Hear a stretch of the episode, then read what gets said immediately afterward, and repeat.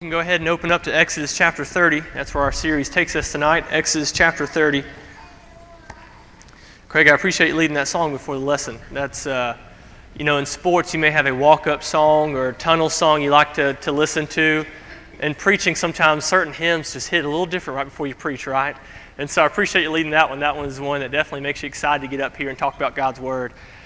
Today's 9 11, uh, 2022, right? And maybe if you're like me, I'm sure most of you, every September 11th, you're thinking of the same thing, right? And, and that's what we try to do, right? Uh, we promised those that lived through 9 11, 2001 that we would what? That we would never forget. And so it's hard now, every 9 11, to, to, work, to go through the day and not be thinking about that. When you get on social media, when you turn on the television, it's, it's specials on that, and it's commemorative. Uh, posts or comments about it, and that's an incredible thing, right? Because that's what our nation is thinking about today, and a lot of uh, most days when this date comes around, right?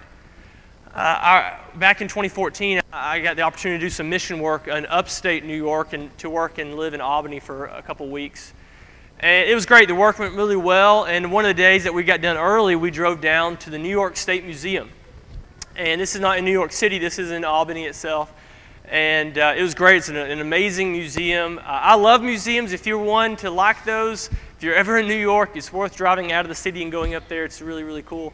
It, it has some really neat pieces. It has uh, Sesame Street's original street, so that, that was great. It has some uh, big moose, not meese, some big plural moose uh, things. So it's, a, it's an incredible museum. But uh, of course, they had a 9 11 memorial, and it was amazing there are a few pieces, and I wanted to show the pictures, and I, and I was trying to find them before tonight started. Uh, there were a few pieces that really just made you stop. You know, a lot of times you're going through a museum, you're walking, you're looking, you're, this is great, you're taking a few pictures, and there's sometimes you walk through a museum and it's heavy, right? And you stop and you read the plaque, and it's hard to move to the next one because you don't want to cheap, you don't want to kind of move on too quick, right? You want to savor that moment and you, you want to give due, dil- due diligence to what you're observing at this time. So the 9 11 memorial in the New York State Museum was one of those that you want to end on. You don't want to start there, then go to Sesame Street, right? You end on this one. They have a lot of amazing pieces from that day and the, and the weeks leading after that. I, will never forget a, a crunched police car door that was um, had, it had fallen off, but it was crunched. You know, maybe a door is about this high from bottom to top, maybe something like that, right? And it was down to about two feet. Something had fallen on it and crunched it, just like a accordion, just crunched it down. Uh, I'll never forget the they have a they have a full size fire truck that was there that day, parked in the museum. And you may have seen uh, photos of this fire truck. It's, it's kind of famous. It was one that was burnt from the front end up. Half of the truck is pristine, it's red, it's cleaned off, it's great, and the other half is completely burned out. And it was from where part of the building fell on it and collapsed it, but somehow left the other half almost unscathed completely. But there will be nothing, nothing, and that was amazing, but nothing really stood up to there was this wall they have. And if you remember, if you were alive during that time, you remember all the specials and watching the news after 9 11. You know, in and around kind of ground zero, people would go and post pictures. They, you know, Polaroid, they would actually not post, you know, with thumbtacks, post pictures and letters and notes looking for loved ones or offering prayers or encouragements. And there'd be walls, you know, almost, you know, dozens of feet long and about six feet high, just all these letters and notes and photos, some extremely encouraging, some extremely heartbreaking. People looking for those that had not been found yet, right?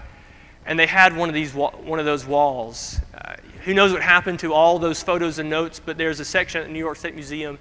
It's about, I think it's about 15 foot long, about six foot high, and I think it was uh, a chain link, a chain linked fence that was just happened to be at ground zero. And from that evening, people started attaching photos and notes and, and things like I've been describing.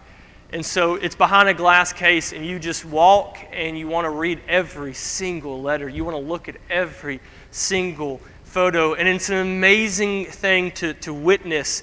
I was nine when 9 11 happens. I remember it. I remember it's one of those what psychologists would call a flashbulb moment. Everybody knows where you were when, that, when you first heard of what happened, right? I was nine, so I was in school. I thought, I, they let out early. I got home and I thought it was a movie. I didn't understand what was going on. So I understood, I, you know, I was told this is what happened, and I, and I, I remember that how the nation was, right, watching news and going to school the next few days. But I didn't understand the weight. And maybe I didn't really fully understand the weight completely. Maybe I'll never will, right? But maybe I didn't fully understand it till I was that, I think I was 21 years old, standing in the New York State Museum reading those letters. That's when history felt real. And that's what I love about museums. That's when history becomes real. You're put in front of an object or some type of belonging or some artifact, something, right? And you go, I've read about this, I've seen this, and you, you've understand. You, you, maybe it's a war memorial and say how you know what was going through those those men's minds when this was going on, but then to stand on that battleground or to be there and to see what they saw, right? That puts you in a whole different mindset. And that 9 11 memorial was the same thing. I'd felt some of that weight of what 9 11 was and what it means, but standing in that memorial said, okay, this is something different, right? It's imperative that we as Christians go to God's Word, and as we go through the Old Testament, we see not a museum, I'm not trying to say the Old Testament museum, we see it for its value that it can teach us today. And that's why I love this, this series that we're engaged in right now, right? We're doing this series called Rooms to Know. And, and that's, an, that's an amazing thing to do because the, old, the, the tabernacle isn't something that should be staying back in the book of Exodus. It would be so easy, the tabernacle, now that it's out of date, now that it's not in use anymore, it's in a relic of things that used to be, right? That we just forget about it. We just let it be something in the Old Testament that we go, wow, look at the things they used to do and look at the, the way they have to use, you know, do those things or whatever it may be, right? It's an easy way to see the tabernacle as an object in a textbook. But I love that we've, we've, we've tried to sit one piece at a time as, we go, as, we, as we've gone through this series and try to observe it almost like we're at a museum saying, okay, what does this piece feel like? What does this, this furnishing look like? What was its function, right? And so we've been slowly working our way through the tabernacle in this series. So far, you know, we, we entered into the court and we walked up and we had uh, Ben kicked us off with the burnt, the altar of burnt offering, right? He did an incredible job of trying to get us to, to see what it smelt like, what it sounded like. This isn't the, the shiny plastic piece in, in a toy. This is a altar of burnt offerings. Offerings of animals that have been just slaughtered moments before. And we sat there and we tried to, to feel what that felt like, right? And we moved on, we walked past that. And then Kyle got into our series and he got and, and looked into the bronze laver. No, not laver, that's not a word. I'm thinking lavender. Oh, it is laver. I always want to say lavender, and it throws me off. The bronze laver. And this is an amazing piece because you walk through this pretty in, incredible altar burnt offering, right? This opposing large structure. And you would get on the other side of that, you could have this nice, cool water basin. And we were able to wash our hands maybe wash the smell, the feel of the altar off of ourselves.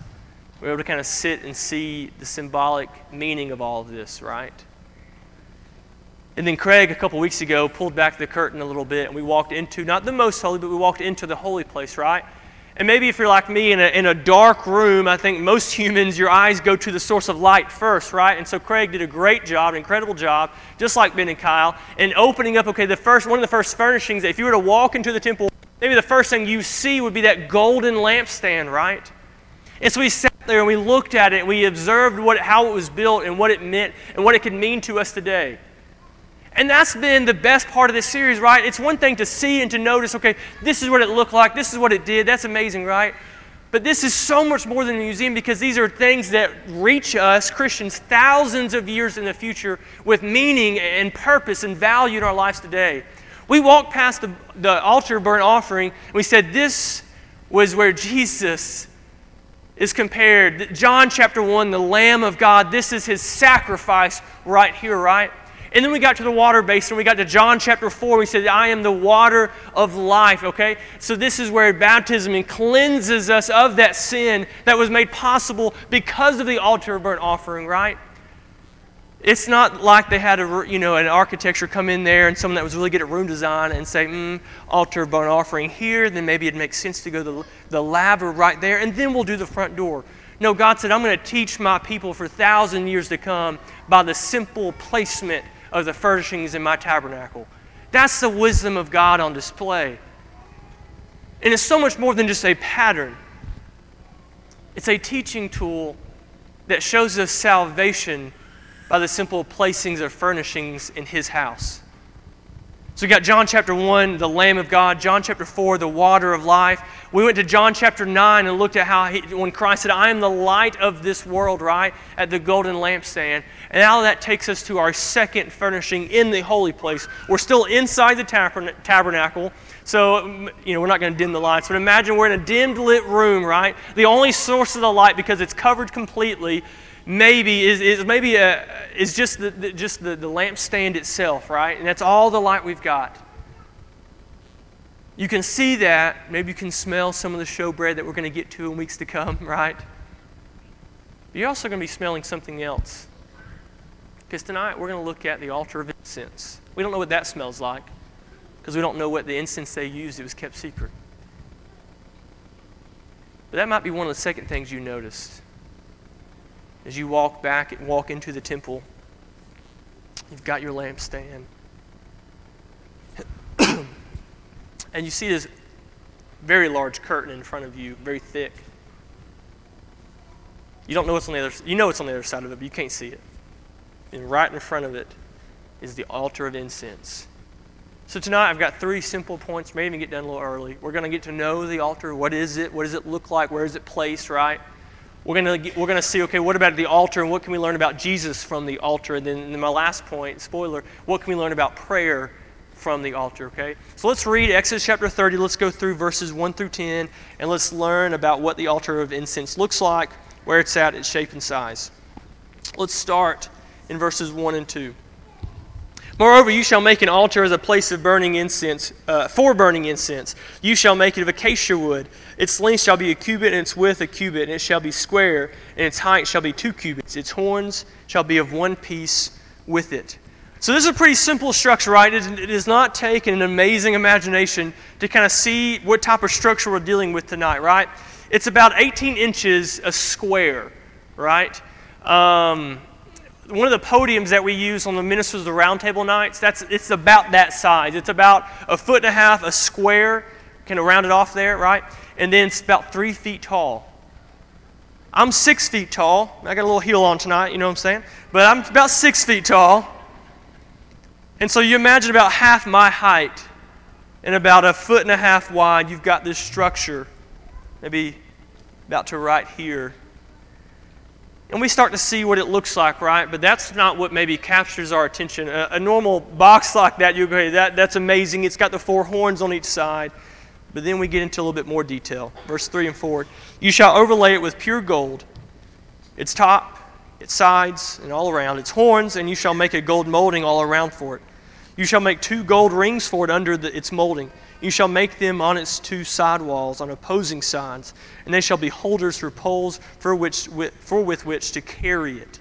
So now we have, okay, obviously, like everything else in the temple, in the tabernacle here, it's overlaid with gold. Maybe that's, the, maybe that's the first thing you notice about it, right? Maybe that's one of the first things when you come into the tabernacle, you've seen the, the golden lampstand, but then you see this kind of mysterious looking uh, box in the back, the structure in the back, the, the small altar, and it's overlaid with glittering gold, right? There's four horns on its side. It's an amazing thing. And it's carried just like other furnishings. It has rings on each side so that poles can be inserted. And that's, that's imperative. We've got to, we've, that's got to be there because this, this altar isn't meant to just sit there for the rest of the time. This is very much in the middle of the wandering time in the, in, the, in the people of Israel's life, right? And so they're up and moving every so often for 40 years. So this thing was on the move constantly. I'm sure maybe they're a little jealous that they don't have the wheels like our podiums have. But God says, no, we're going to put rings on each side, and you're going to insert poles, and you'll have men come on each side. We're going to lift it up. We're going to carry it from you know, location A to wherever we're staying the night at next night, right? Let's keep reading. You shall make the poles of acacia wood and overlay them with gold. You shall put this altar in front of the veil that is near the ark of the testimony, in front of the mercy seat that is over the ark of the testimony. Where I will meet you. And so, like I said before, this is when you walk into the temple, it's the, the item that's furthest away from you because it's right at the, the veil of the, the most holy area, right where that Ark of the Covenant is. Now, at certain times of the year, this altar of incense seems to be picked up and carried into the most holy place. Leviticus chapter 12, verses 13 through 16 talks about how on the Day of Atonement you would sprinkle blood on top of the, uh, of the altar and then bring it in there and let the incense kind of waft over, over the Ark of the Covenant. And that's why in Hebrews chapter 10 it says there, there's some people look at the and would see there's a, there's a contradiction. Here in Exodus chapter 30, it's supposed to be on, you know, on the holy place, not the most holy. Hebrews chapter 10, where's the altar incense located? It's in the most holy. Well, I think because its job is completed at that point, right? Because Christ tore that, tore that veil in two, and it's that time, it's that day, the day of atonement has come, so that altar of incense can sit there for the rest of time. We're going to get to what that means in a second. But it's on a normal day, right? Maybe Sunday 9 11 back then. It's sitting right out front of the most holy area. And that's where what it looks like and where it's placed. Now let's look, that's the construction of the altar. Now let's look at its function. 7 and 8. Aaron shall burn fragrant incense on it. He shall burn it every morning when he trims the lamps. And when Aaron trims, and when, excuse me, when it, verse 8, when Aaron trims the lamps at twilight, he shall also burn incense. Thou shalt be a perpetual incense before the Lord throughout your generations. And so now we have the kind of the, we, we know what it looks like. We see the construction. Now let's look at the function uh, of the altar of the incense. We have that Jesus, uh, Jesus, Aaron is coming in every morning and as he's trimming the lamps, he's, he has two jobs, right? He's trimming the lamps, and then he goes from the lamps and then to the altar of incense, and he's putting down incense. He's putting down a, a mixture of fine, powdered, uh, different ingredients we're going to be looking at later on in our lesson tonight. And he's laying that down. Again, of Leviticus chapter 13, we also have this knowledge that where, where is he getting the fire from, right? The altar of incense is something that's burning, it's, it's, it's, consuming that incense, and that's why the smoke is rising from it. It's, he's not just laying a, a powdery substance on the top and walking away, right? He's stoking the fire, making that burn up and letting the fumes rise up. Where he's getting that fire from, Leviticus tells us that he had to go into the, the altar of burnt offering and get coals and get the fire from the altar of burnt offering, that sacred fire, and then bring, capture that fire with the coals and bring it into in a shallow basin and then deposit it into the altar of incense. An outward, you have an outside altar and you have an inside altar. And the inside altar, this the one we're looking at tonight, is being fed and stoked by the altar, the uh, altar burnt offering from outside. So that's the function. And then, like I said, once a year there's a special function where the blood is sprinkled on the horns, it's carried into the most holies, and the, the fumes kind of kind of waft over uh, the altar, uh, the, the Ark of the Covenant. So that's what it looks like, right? That's the idea of the altar of incense. Um, let's, we're going to finish out this section, verses 9 and 10, and we're going to kind of capture what it looks like, where it's at, its size, function, everything about it. You shall not offer any strange incense on this altar, or burnt, or burnt offering or meal offering, and you shall not pour out a drink offering on it. Aaron shall make atonement for, on its horns once a year, and he, and he shall make atonement on it with the blood of the sin offering of atonement once a year throughout your generations. It is most holy to the Lord. So now that we know a little bit about it, what can we take away from this? Because if we stop right here, we run the risk of treating the altar of incense like an object in the textbook, right? If you're like me, when I was in school, if I had to learn a structure, textbook style, I'm memorizing the facts. I'm saying, okay, that seems really neat. I hope I do good on the test, and I'm flipping the page, right? And that's, the, we could, and that's what we could do here. We could see the altar of incense as just another aspect of the Old Testament that's been kind of washed away, right? An aspect that it was about three feet tall, it's about a foot and a half in diameter when it comes to the, the squarage of it. It's going to be picked up in, in, in poles, it's overlaid with beautiful gold, and there's a fire consuming incense kind of constantly being kind of fumed, uh, fumed up in the middle, right? Aaron's going in in the morning and stoking the fires and putting incense. And then at night, when he comes to trim the, light, the lamps once again, he's doing it again so that there's a perpetual incense always burning, the, the fumes always rising, aroma always going outward, right? And that's the facts. So maybe if we stop right here, maybe we would do okay on a Bible Bowl test coming up on it.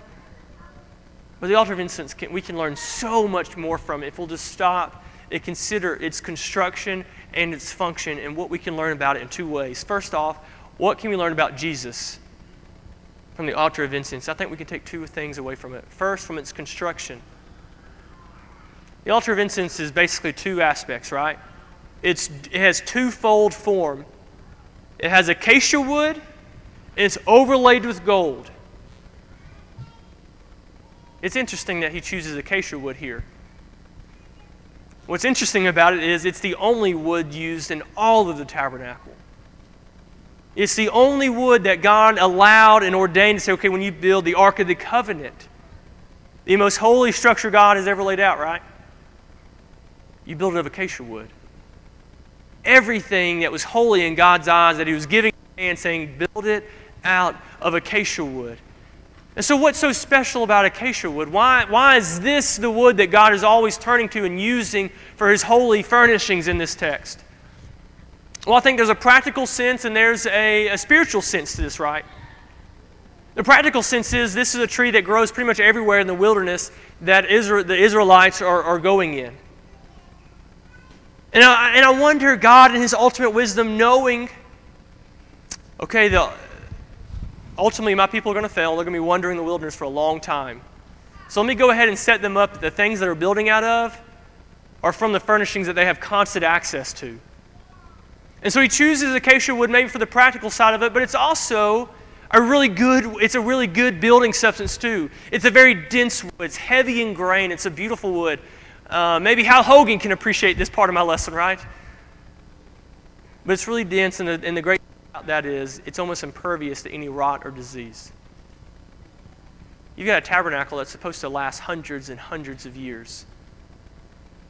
You don't want to go get Home Depot 2 by 4s for this, right? So God says, I'm going to give you the exact wood to use. And it's just wood that's practical because you can find it everywhere you go. But you can trust on it. Because it's not going to rot, it's not going to decay, it's not going to hold moisture like most other substances in, in that area. And you have this overlaying with gold, right? This very practical wood overlaid with gold. What do we learn about Jesus from this? I think we were, I'm, reminded of the, the twofold form of our Savior when he walked on this earth. That he was 100% man and 100% God. That just as the altar of incense was built in a very, very real human substance of wood, think that can stand for the human substance of our Savior as he walked for the 30 odd years that he walked among us. And when I look at the gold overlaying of the altar of incense, I see the glory of God, right?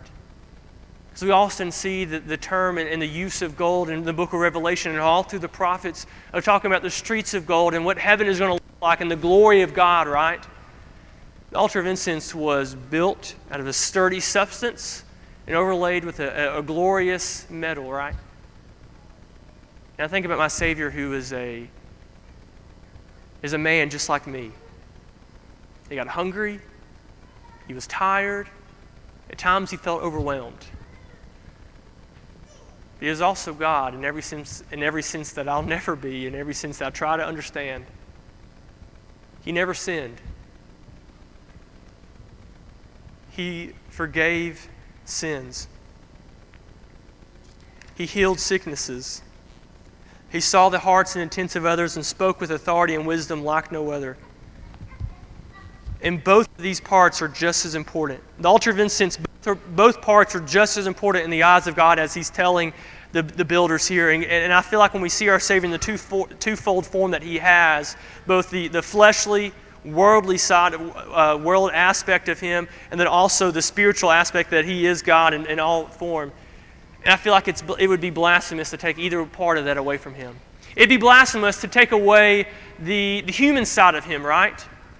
to say that he wasn't 100% man and that he was just a figure of a man. He looked like a man, but he was a God that just walked, walked among us and just happened to look like you and me. And if we do that, I feel like we cheapen Hebrews chapter 4.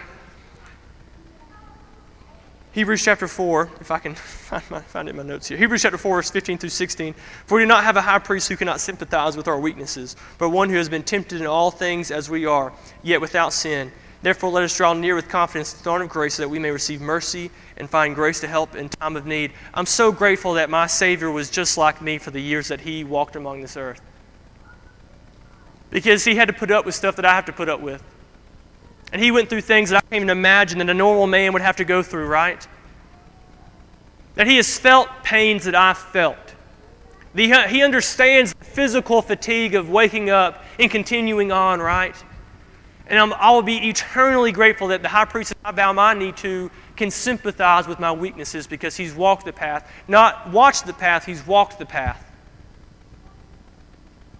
I'm so grateful that our God, our Savior, came and walked and looked and acted and was in all form just like you and me.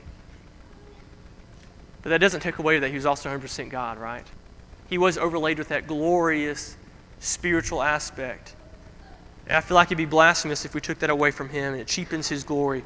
John would write in John chapter 1 verse 14, and the word became flesh and dwelt among us, and, he saw, and we saw his glory.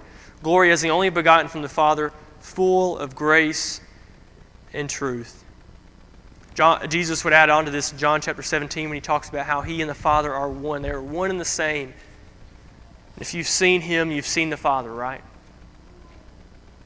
The altar of incense is built out of two very important things the structure and its glory. And our Savior, let's hope we never forget, is built out of two things the side that looks just like you and me, in the spiritual form that we, I long to see one day. That's what I can learn about Jesus from the, the, the, construction, but I feel like we can learn even more from the function of Christ when it comes to the altar of incense, right? We can see that in Hebrews chapter 30, the function of the altar was, is even more important than its construction. The altar of burnt offering, remember the outside altar, is a great illustration of the sacrifice of Christ, the culminating moment in the earthly ministry of Jesus. The altar of burnt offering to me symbolizes everything that Christ achieved, past tense. It was what was done. He was sacrificed. He laid out his life on the altar of the cross, right? And it's a culminating of his earthly ministry. And now the altar of incense is the culminating, it's what he is doing with us today. Present tense, active sense, right? This is what Christ's ministry is today in heaven. John chapter 14, verses 13 through 14. John chapter 14, 13 through 14. Jesus says, Whatever you ask in my name, that, uh, that will I do, so that the Father may be glorified in the Son. If you ask me anything in my name, I will do it. You see, I don't think this, this passage is teaching us one it's not a magical formula for prayer, right? It's not like if I say a prayer and, and, and, I say my prayer and then I sprinkle on at the very end a dash of in the name of Jesus that magically that allows everything I just asked for for God to just say, well, he did say the name of Jesus, I'll give it to him now, right? If that had been the case, I would have gotten the bike I wanted when I was a 10, right?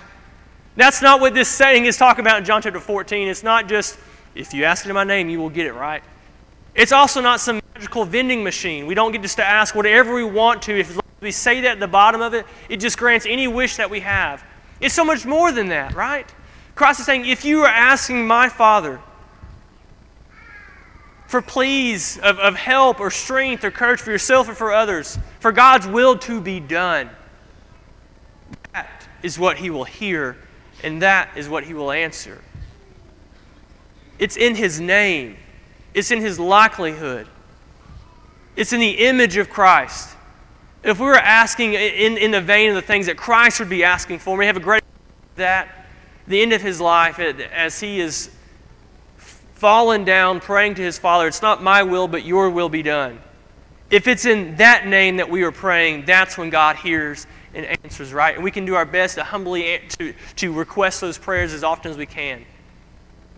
But Christ gives us access to that.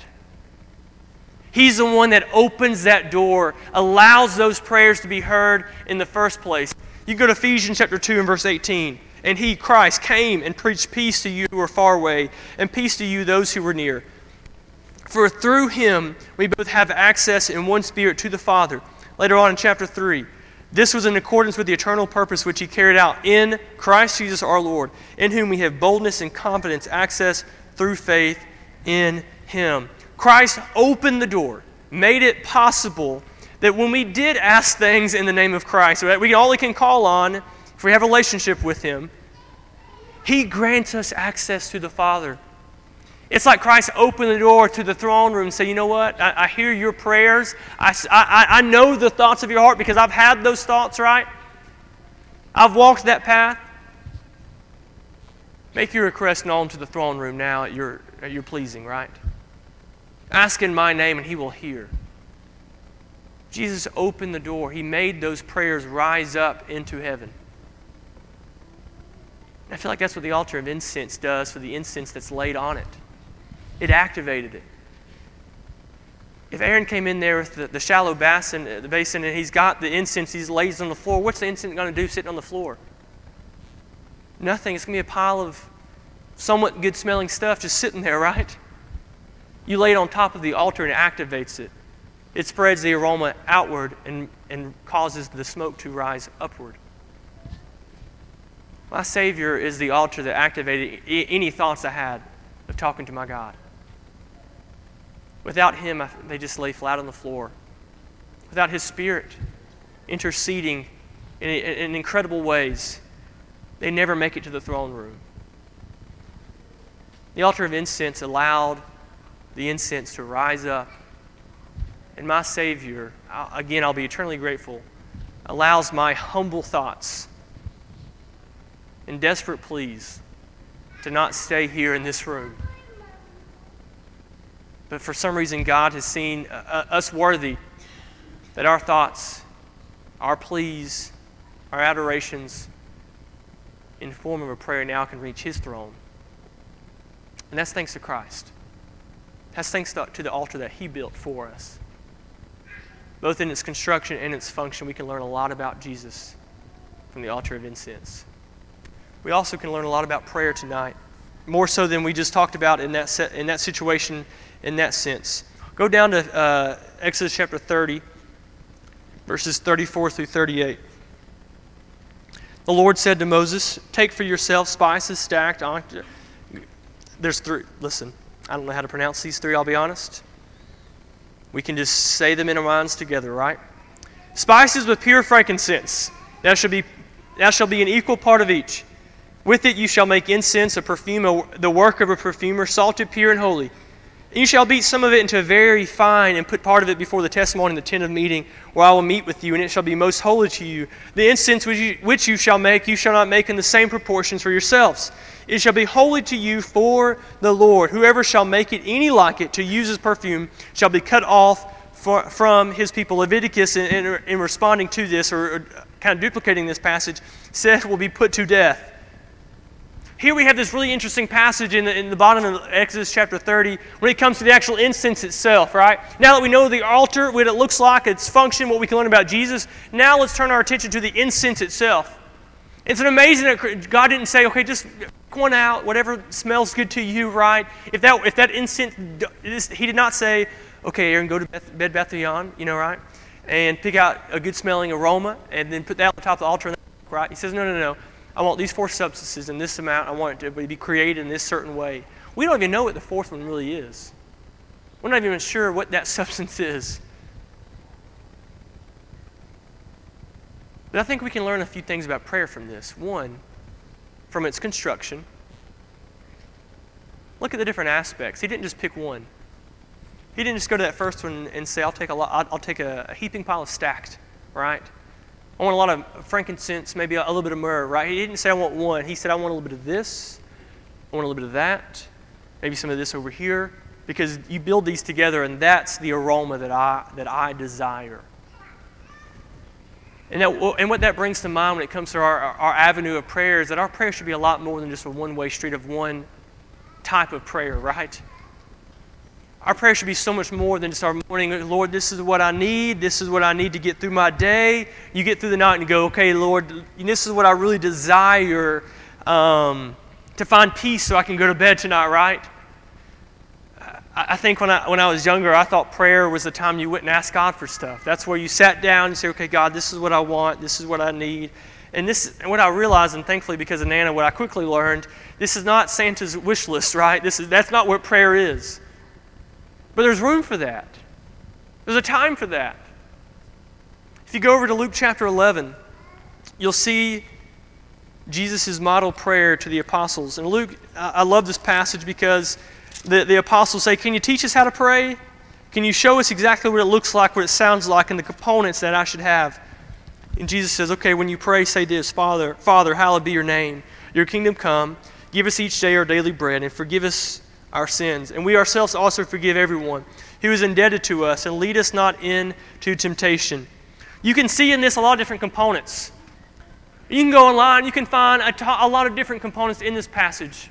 We could, look, we could break this down in, in the five different P's of prayer, right? This is the classic, you know, Church of Christ Sunday morning sermon, the five P's of prayer, right? You can look at the pray, the pray, the praise aspect, starting out in verse, um, looking at Father, hallowed be your name, right? The purpose, the provision, the penitence, and the protection. But you could go online, you could look at a different order or formula of prayer. You could find synonyms to these words. I was scrolling because this wasn't my main point. I was just scrolling looking at, okay, what are the different components of prayer that people think of, right? One of them said the, the 23 components of prayer in Luke chapter 11. I thought, I don't know if there's even 23 words in Luke chapter 11 in this prayer. But we all get the idea, right? That prayer is built of a mixture of praise, of adoration, of repentance, of pleas for help and protection. And they're all just as important. It's not just one. And it'd be good for me, it'd be good for all of us to remember that there's room and a time for every bit of it. That's what we can learn about the construction, but the function of this incense is how often it was used, right? And we know we had to talk about this at some point. Aaron comes in, the high priest comes in twice a day making sure that that fire's going, making sure it's going to be good for a while. It's set up for the rest of the day, set up for the rest of the night, puts on enough incense that it's going to be slowly radiating outward, ascending upward at all times. I wonder if we modeled our prayer life just after those two aspects, how much would change about it. If we set up prayer in the morning, that would carry us throughout the rest of the day. Not just prayer before you leave for work, not one prayer over your bowl of cereal, but a prayer that sets you up to talk to Him throughout the rest of the day. And I wonder if we could set up our evenings. Maybe our nightly routine now is built around this, this nightly prayer that we have that sets us up for tomorrow.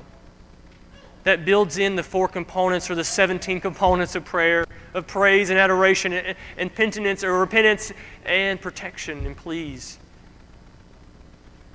But we build our prayers so that we're continuously talking to God throughout the day. We're not trying to get it all out in the morning and not trying to remember all the things at night,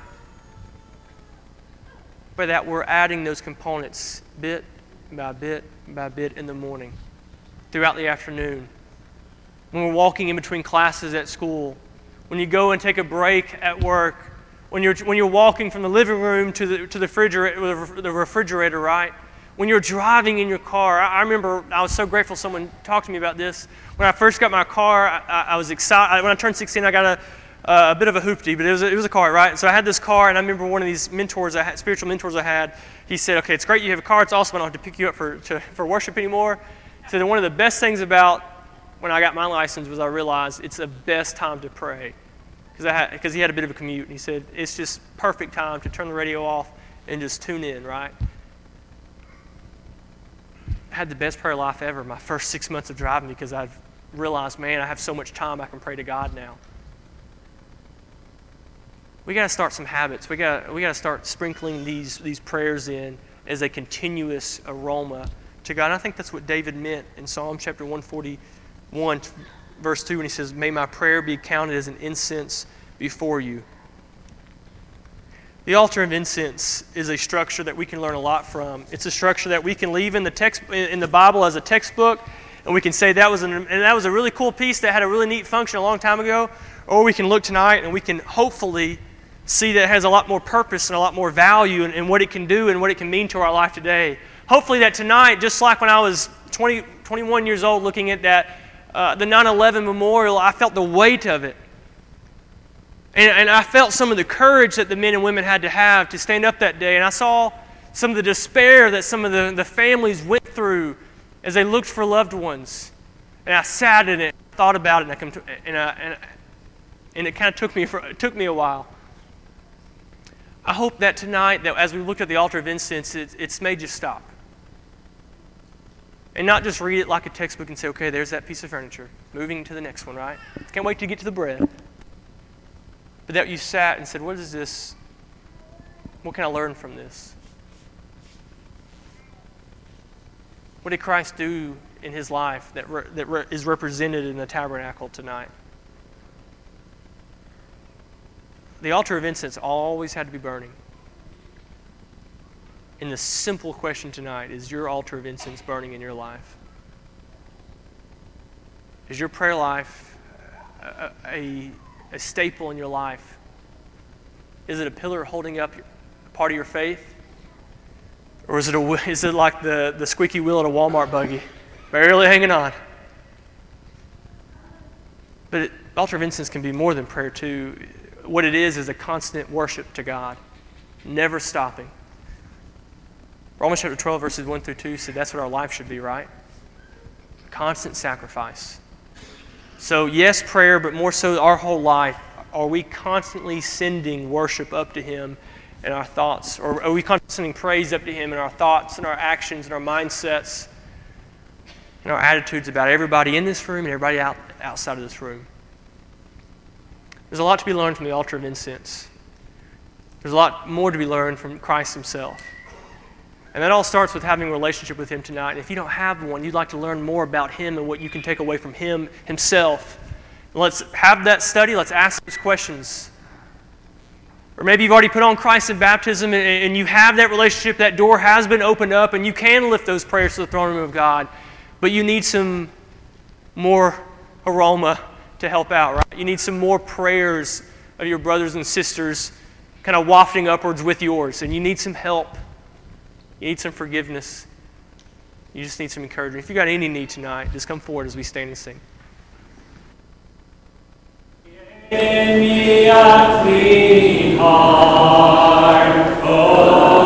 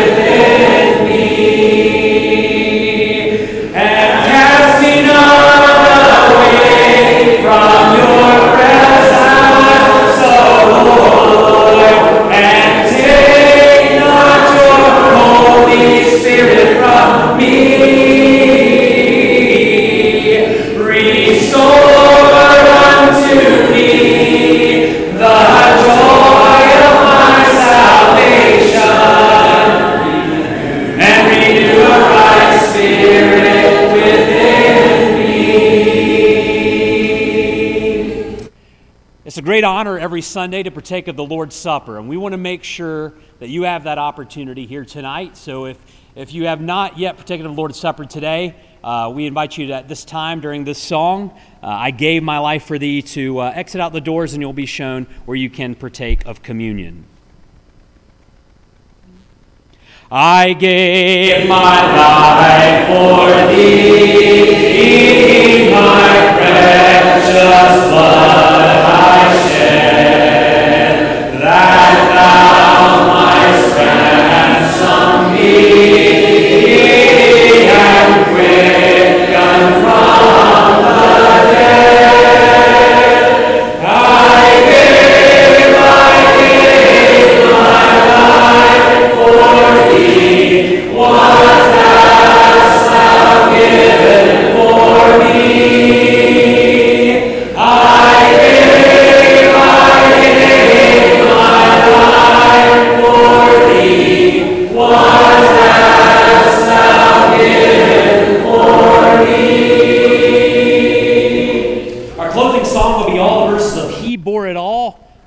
worship with you today. A reminder if you haven't yet, uh, put in attendance to do that before you leave here today.